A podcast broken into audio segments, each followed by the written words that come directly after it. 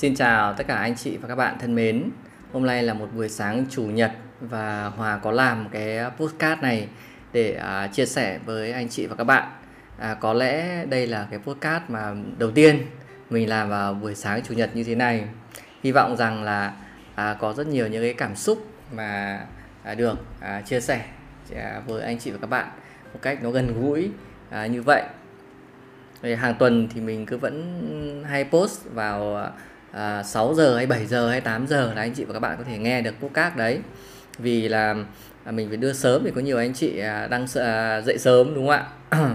Tuy nhiên thì à, tuần này thì do là mình cũng hơi mệt. Vì vậy mà à, mình mới làm cái podcast này vào buổi sáng chủ nhật. Nhưng cảm giác thì làm vào cái ngày mà phát này cũng thấy có một điều rất là thú vị. À, giống như kiểu là chúng ta đang à, phát trực tiếp.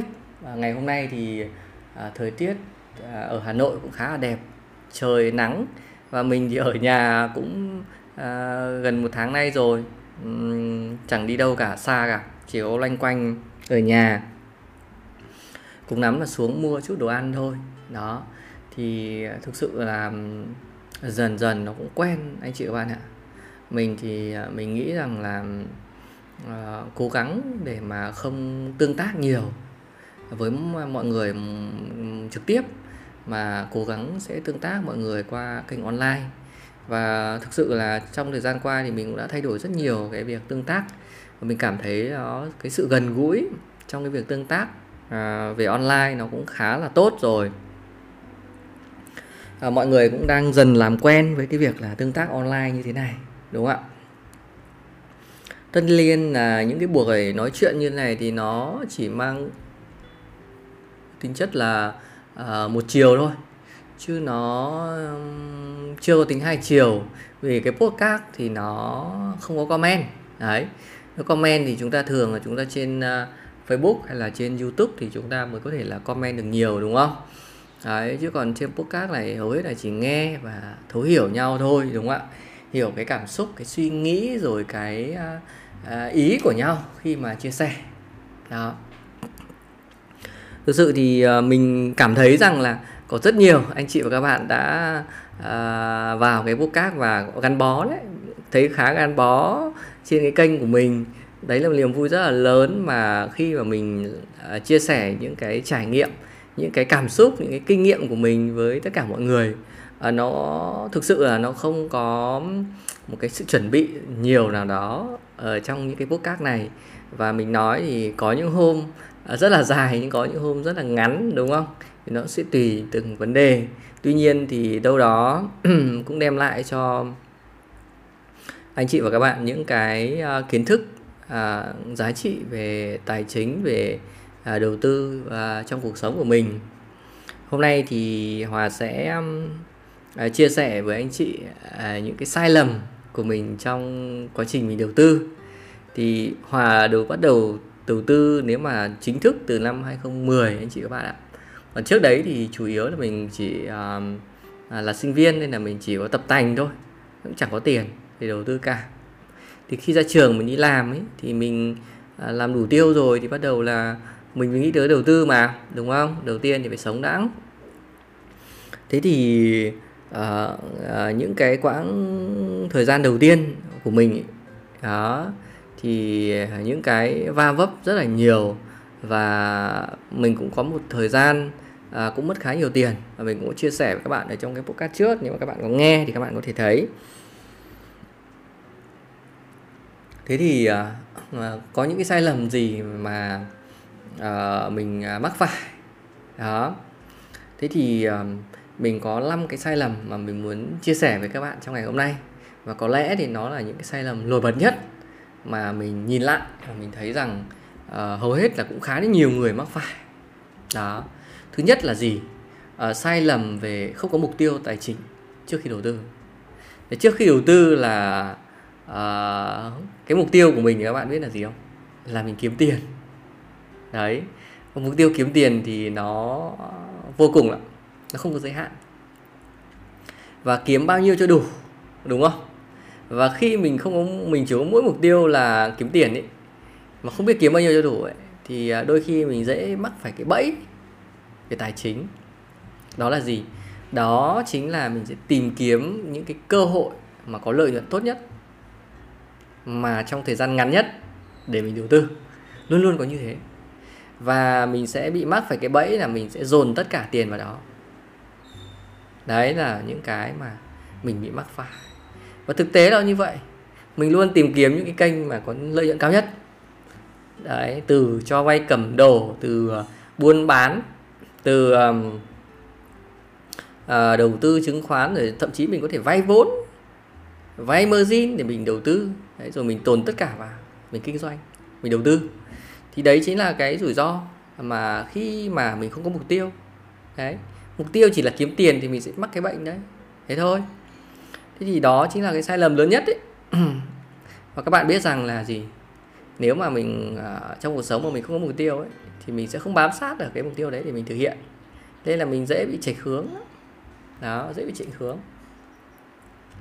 Đó là một sự nguy hiểm. Nguy hiểm rất là lớn. Đấy, thế thì sau này mình mới bắt đầu là mình phát hiện ra là à đấy là cái sai lầm đấy. Là mình đã phải điều chỉnh lại mình phải xây dựng từng cái mục tiêu nhỏ của mình. Đấy, từng cái mục tiêu rất là nhỏ. Các bạn biết là mục tiêu của mình đầu tiên là gì không? Mục tiêu của mình đầu tiên là trả nợ. Trả nợ ngân hàng. Tại vì là mình đầu tư kinh doanh mình thua lỗ mình đi nợ ngân hàng rất nhiều thì mình phải đi trả. Đấy là mục tiêu đầu tiên đấy. Mình phải trả nợ sau đấy thì bắt đầu là mình mới bắt đầu là mình mới làm ra mình lương của mình cao thì mình làm ra mình có thu nhập thì bắt đầu là mình mới bắt đầu mình đi mình đầu tư. Đấy thì à, cái mục tiêu thứ hai của mình ý, đó là chính là mình bắt đầu mình muốn kiếm các cái thu nhập thụ động. Đấy thì từ các khoản tiền mình mình mình kiếm được từ lương mình bắt đầu mình đầu tư dần dần. Đấy rồi thì mình cũng đi xây dựng các cái tài sản để mình tạo ra cái thu nhập à, thụ động cho mình đấy là mục tiêu thứ hai. Và mục tiêu thứ ba đó chính là gì? Là mình bắt đầu mình ý xây dựng một cái mình mua cái căn ba nhà đầu tiên cho mình. Và mình đã thực hiện được sau 3 năm mà mình trả hết nợ rồi mình bắt đầu mình đi mua căn nhỏ. Nói chung là giá trị nó cũng không lớn nhưng mà nó cũng ở khá là tốt. Rồi thì uh, lúc đầu thì mình nghĩ là mình đầu tư thôi sau thì mình lại về đây mình ở. Thì mình cũng thấy nó cũng khá là à, thuận lợi cho mình. Đó. Và tiếp nữa thì mình còn rất nhiều các mục tiêu. Ví dụ như mình sẽ xây dựng cái danh mục tài sản giá trị là bao nhiêu rồi mình xây dựng cái dòng tiền thụ động của mình nó tăng lên bao nhiêu rồi thì mình sẽ um, đầu tư thêm một cái bất động sản thứ hai thứ ba vân vân đúng không ạ? Thì đấy là những cái mục tiêu tài chính mà mình uh, xác định rất là rõ ràng khi mà mình uh, thực hiện mình mình uh, trước khi mà mình uh, đầu đầu tư và mình đã khắc phục những cái sai lầm của mình trước đó. Đến cái sai lầm thứ hai ấy, của mình là gì? Là mình không có kế hoạch. Đấy. Uh, khi mà mình có mục tiêu rồi mà mình không có kế hoạch ấy, thì à, nó sẽ không thể thực hiện được. Cái quan trọng ở đây là gì? Là chúng ta phải có kế hoạch anh chị các bạn ạ. Nếu anh chị và các bạn mà không có kế hoạch ấy, thì cái uh, mục tiêu của chúng ta chúng ta không biết sẽ làm như nào. Đấy. Thì kế hoạch nó vẽ ra chúng ta biết là à chúng ta sẽ phải làm từng bước như thế nào, từng giai đoạn như ra sao, từng thời điểm như thế nào và cách thức chúng ta thực hiện như thế nào. Đấy. Mình lấy một cái ví dụ như thế này. Nếu mà bạn xác định bạn có một cái nguồn thu nhập thụ động, đúng không? Thứ hai chẳng hạn, ngoài lương đi. Thế thì bạn phải xây dựng cho mình một cái kế hoạch để có nguồn thu nhập thụ động thứ hai từ lương đó. Thế thì nó sẽ kiếm được cái nguồn thu nhập ấy từ đâu? Đúng không nào? Đấy. Thế từ các tài sản nào? Thế từ tài sản thì mình phải có tiền để mình mua. Thế làm như nào để có tiền mình mua? Đấy. Đấy là chính là vấn đề. Thế thì lúc đấy thì bạn sẽ biết được rằng là à cái kế hoạch đó rất là quan trọng. Rất rất rất rất quan trọng với mình là như thế. Thì các bạn phải lập được một cái kế hoạch cho mình. Đấy, để đạt được cái mục tiêu đó trong thời gian là bao lâu? Có thể thực hiện được hay không? Có khả thi hay không? Đó. Cái sai lầm thứ ba là mình mới hiểu thấu được sau này và mình có chia sẻ rất nhiều trên cái blog của mình. Đó là mình không hiểu kỹ về các cái tài sản trước khi mình đầu tư. Trước đây là mình đầu tư ấy, là mình thường là gì? Mình nghe theo bạn bè mình nghe theo môi giới rồi mình thấy là thị trường người ta làm được. Mình nhìn mình tưởng rằng là dễ ăn thì mình làm. Anh chị các bạn có thể thấy là ví dụ như cái cái kinh doanh đầu tiên của mình là kinh doanh giày giày dép ấy. Mình thấy bạn mình nó làm ăn bán giày rất là tốt. Thế là mình cũng học theo. Mình đi buôn mình đi mua giày về mình bán. Vậy là mình lỗ thôi. Đấy. sau 3 năm thì mình lỗ trồng vó. Đó. Sau đó thì ờ, mình ờ, đầu tư chứng khoán ấy, thường là mình gì? Mình chủ yếu là mình nghe theo môi giới rồi mình vào các group. Mình ờ, xem họ chat thế này xem họ chat thế kia rồi họ đánh giá A họ đánh giá B quan điểm thế này quan điểm thế kia. Thấy nhiều người đánh giá cổ phiếu này tốt cổ phiếu này ngon thế là mình alo xô mình vào mình mua. Đấy là sai lầm anh chị các bạn sai lầm. Vậy mình không có chính kiến. Đấy, thứ hai mình không hiểu kỹ về các cái tài sản mình đầu tư. Mình chưa hiểu rõ về cổ phiếu về tài về trái phiếu và cách kiếm tiền của từng cái như thế nào nó phù hợp với mình ra sao? Vị thế của mình là như thế nào? Để mình mình đầu tư chứ. Đấy. Thế thì đó là sai lầm của mình. Mặc dù là mình là người làm ngân hàng, mặc dù mình học ngân hàng, mình có học về những cái đó. Đấy, mà lúc đầu ấy, mình chia sẻ với các bạn là mình, khi mình mới ra trường là mình có làm chứng khoán đấy. Đấy. Nhưng mình không hiểu vấn đề. Đấy. mình không hiểu vấn đề kiếm tiền của từng cái. Mình không phân biệt được cái vị thế của mình nó phù hợp với cái cái dạng thức nào cái phương pháp nào khi mà mình đầu tư. Đấy chính là cái sai lầm của mình khi mình không nghiên, nghiên cứu kỹ về các tài sản. Và mình cũng không hiểu kỹ về bản thân mình nó có phù hợp với những cái tài sản đó hay không phù hợp với cách thức cái phương pháp đó hay không. Đấy chính là sai lầm lớn nhất. Và sau này thì mình đã rút ra cái bài học đó bằng cái việc là mình trước khi mình đầu tư một cái gì thì mình cứ trải nghiệm dần từng ít một. Mình phải hiểu rõ hiểu kỹ về nó để bắt đầu mình mới đầu tư nhiều hơn thế nên là anh chị và các bạn có thể vào cái blog của mình thì anh chị có thể thấy là mình có rất nhiều các cái kênh đầu tư ở trên đó đúng không? Rất nhiều luôn. Đầu tư cổ phiếu trái phiếu cho vay ngân hàng đầu tư chung bất động sản đầu tư copy chết đây ở nước ngoài đúng không? Đấy, rất là nhiều. À. thế thì đấy chính là cách mà mình khi mình tham gia đầu tư. Mà nó để mà đảm bảo an toàn thì mình sẽ phải nghiên cứu kỹ các cái tài sản. Đấy. Và để nghiên cứu kỹ thì chỉ có trải nghiệm thôi nhưng trải nghiệm thì trải nghiệm ít một, bỏ từng tí một vào, các bạn nhá. Đấy là cách đấy. Cái sai lầm thứ tư ấy là mình không phân bổ tiền vào nhiều kênh đầu tư. Cái này mới là cái chết của mình và mình nợ, mình mất rất nhiều tiền ở cái này. Chia sẻ với các bạn là khi mà mình, ví dụ như mình kinh doanh giày là mình cứ bỏ hết tiền vào giày để mình buôn bán, mình kinh doanh. Đấy, mình cứ mua hết về, xong mình kinh doanh. Đấy sau đấy thì mình đầu tư chứng khoán thế. Mình có bao nhiêu tiền là mình dồn hết vào để mình kinh doanh.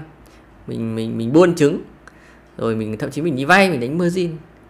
Đấy là cái sai lầm của mình đấy. Và nó đã có kết quả luôn.